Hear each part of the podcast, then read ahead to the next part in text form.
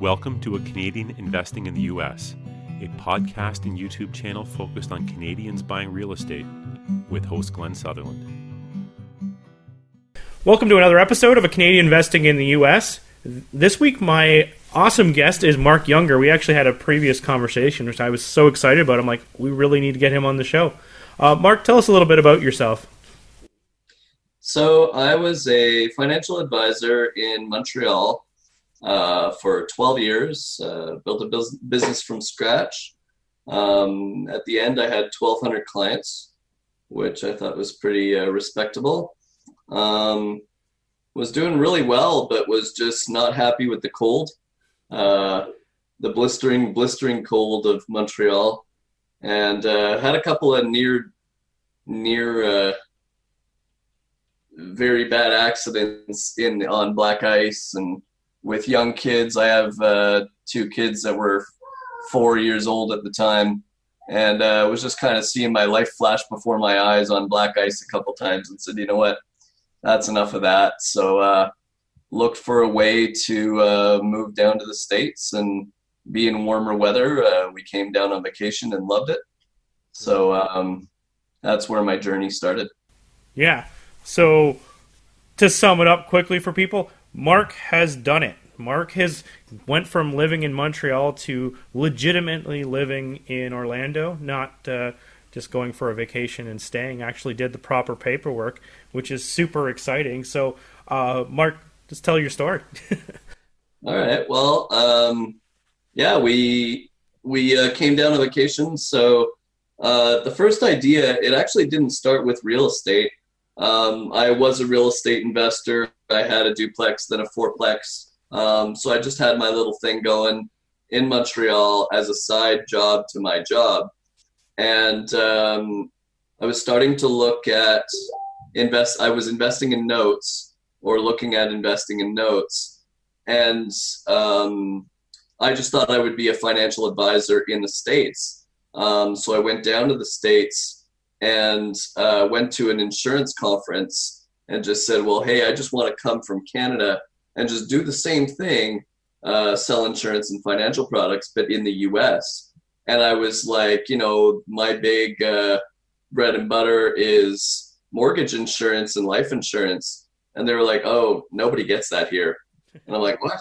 And they're like, yeah, it's just not in the culture. People get house insurance, people get medical insurance, lots of it because it's terrifying down here. Um, and I was like, I don't know anything about medical insurance. Yeah. Uh, you know, we have Medicare, so um, you know, so so what's that all about? So they were like, wow, you're gonna have to learn all about medical insurance. And they said Obamacare is killing their medical insurance cash cow. So people are actually getting out of the industry rather than in.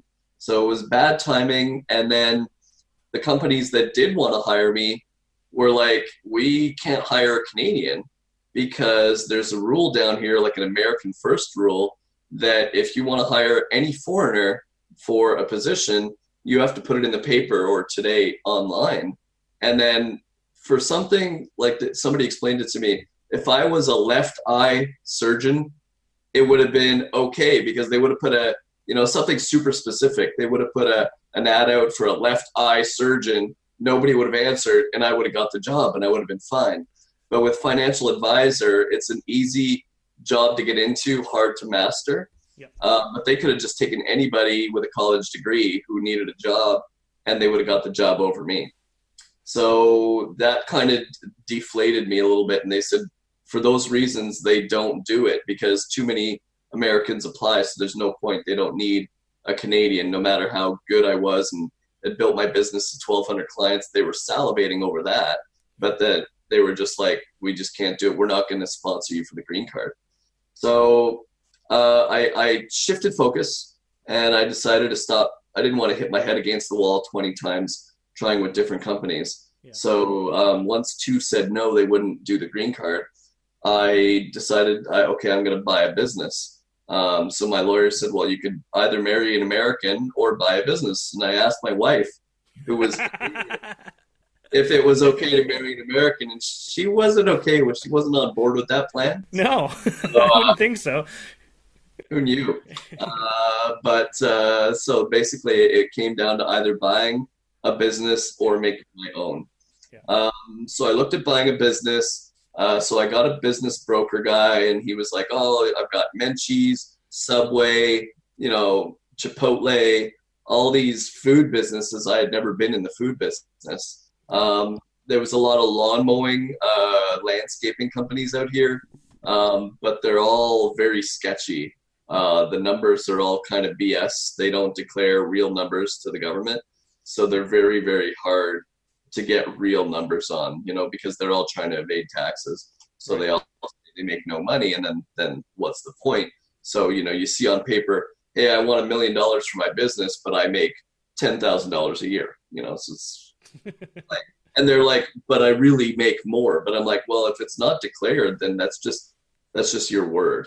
Yeah. So I looked at about, and then and then the legitimate ones like Menchie's, they want eight hundred thousand dollars for a business that they tell you you're going to make like, or sorry, four hundred thousand dollars for a business they say you're going to make like fifty or sixty grand a year. So I was like, the numbers don't really add up there. I'm going to be in debt for the rest of my life.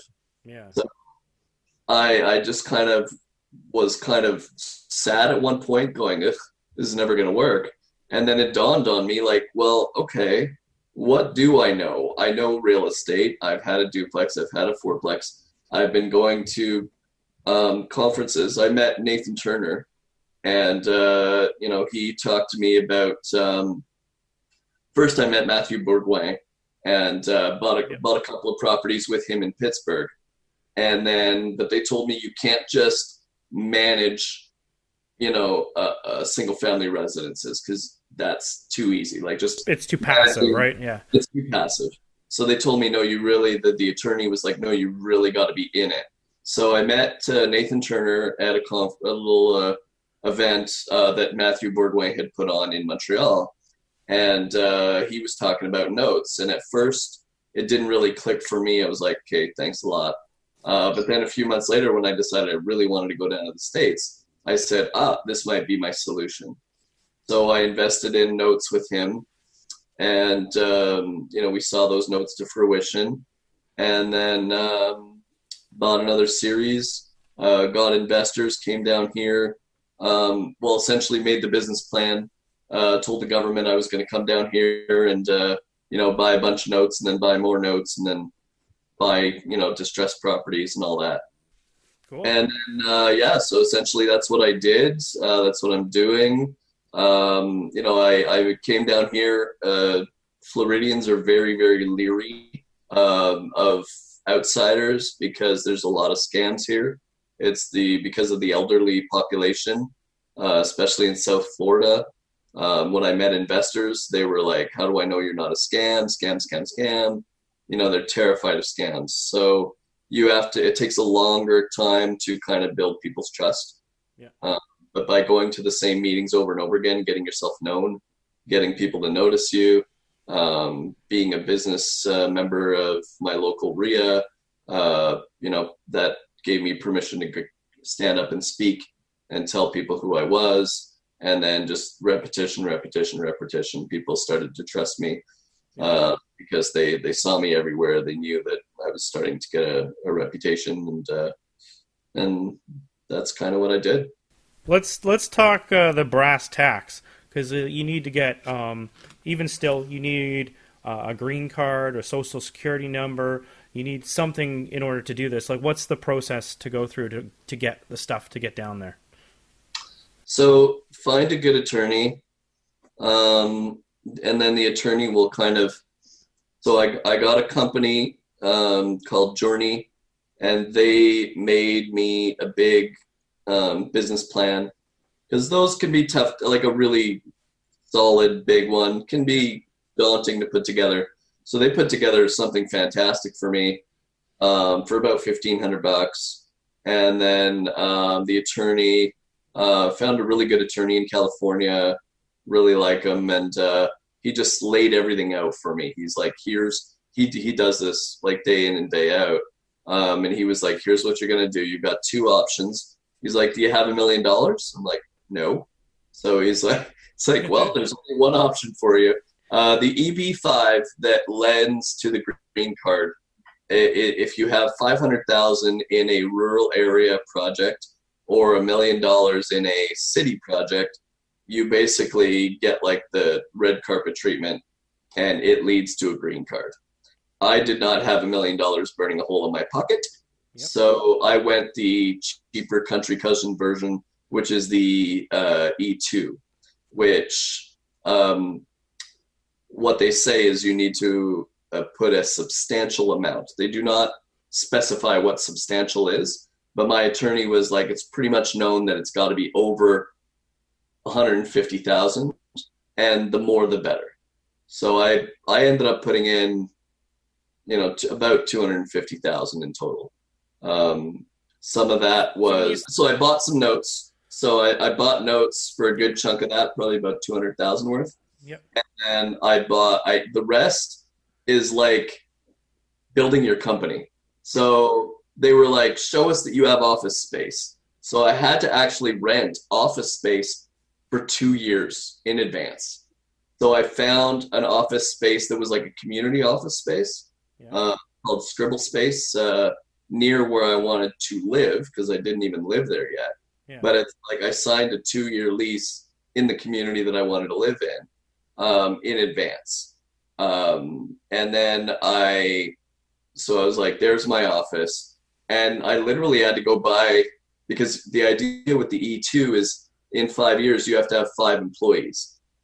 Um, in reality, those could be five guys cutting grass for your company. They could be five guys doing work on your renovations, or those could be five office people. Um, so if they're like uh, working on your renovations, they actually have to be like staff of yours. They can't be like you've hired out a, a contractor to do that. Yeah, it's it, it, they have to kind of work for you. Like they could be your crew, okay. um, and they could just work for you, but they have to work for you like consistently.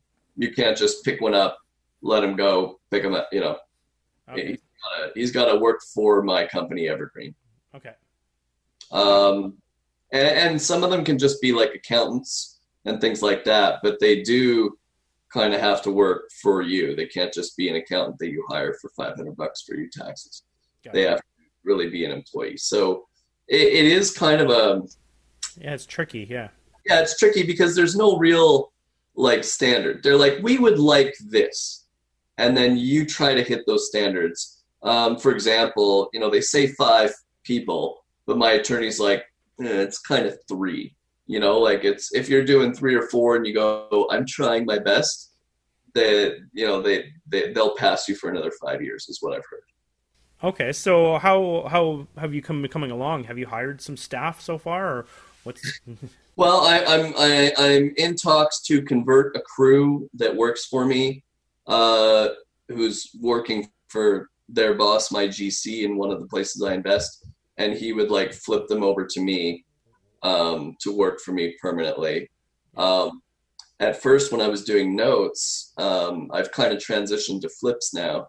So because because the notes were taking a long time, and so longer than I expected initially. So essentially, um, when I bought notes, you kind of buy them a little bit everywhere. I was buying them kind of spread out. I had three, you know, four or five in one state, four or five in another state, and I didn't really concentrate on one place um, because because when you're getting notes, yeah. unless you've got huge deal flow, you know you can't always pick them in. Like in Canada, it would be like you can't pick them all in Pickering, Ontario. Yeah. You know, they're going to be all they're going to be all over Ontario, and you can't. You know, and some might even be in Quebec or whatever. So it was the same thing in the states. I had some in Illinois. I had some in in Indiana. I had some, you know, a little bit all over the place. So as I'm transitioning out of that and more into a here are the communities I'm buying in with my teams that are there established. Um, I'm going to be able to uh, hire those crews, and then automatically I get like five guys or three or four or five guys on my crew, and they'll just work for Evergreen. That's awesome. Okay, so I'm just going to try and summarize this all in my head. So I want to go to the States and get a green card. Uh, I'm going to have to get a business plan. I'm going to have to get an office space. Uh, work my way towards getting at least three employees. Um, is there anything else? Is there an interview process? Is thanks for tuning in. I've cut this episode into two pieces, so please tune in to episode 77 to get the end of the episode. Uh, thanks, guys.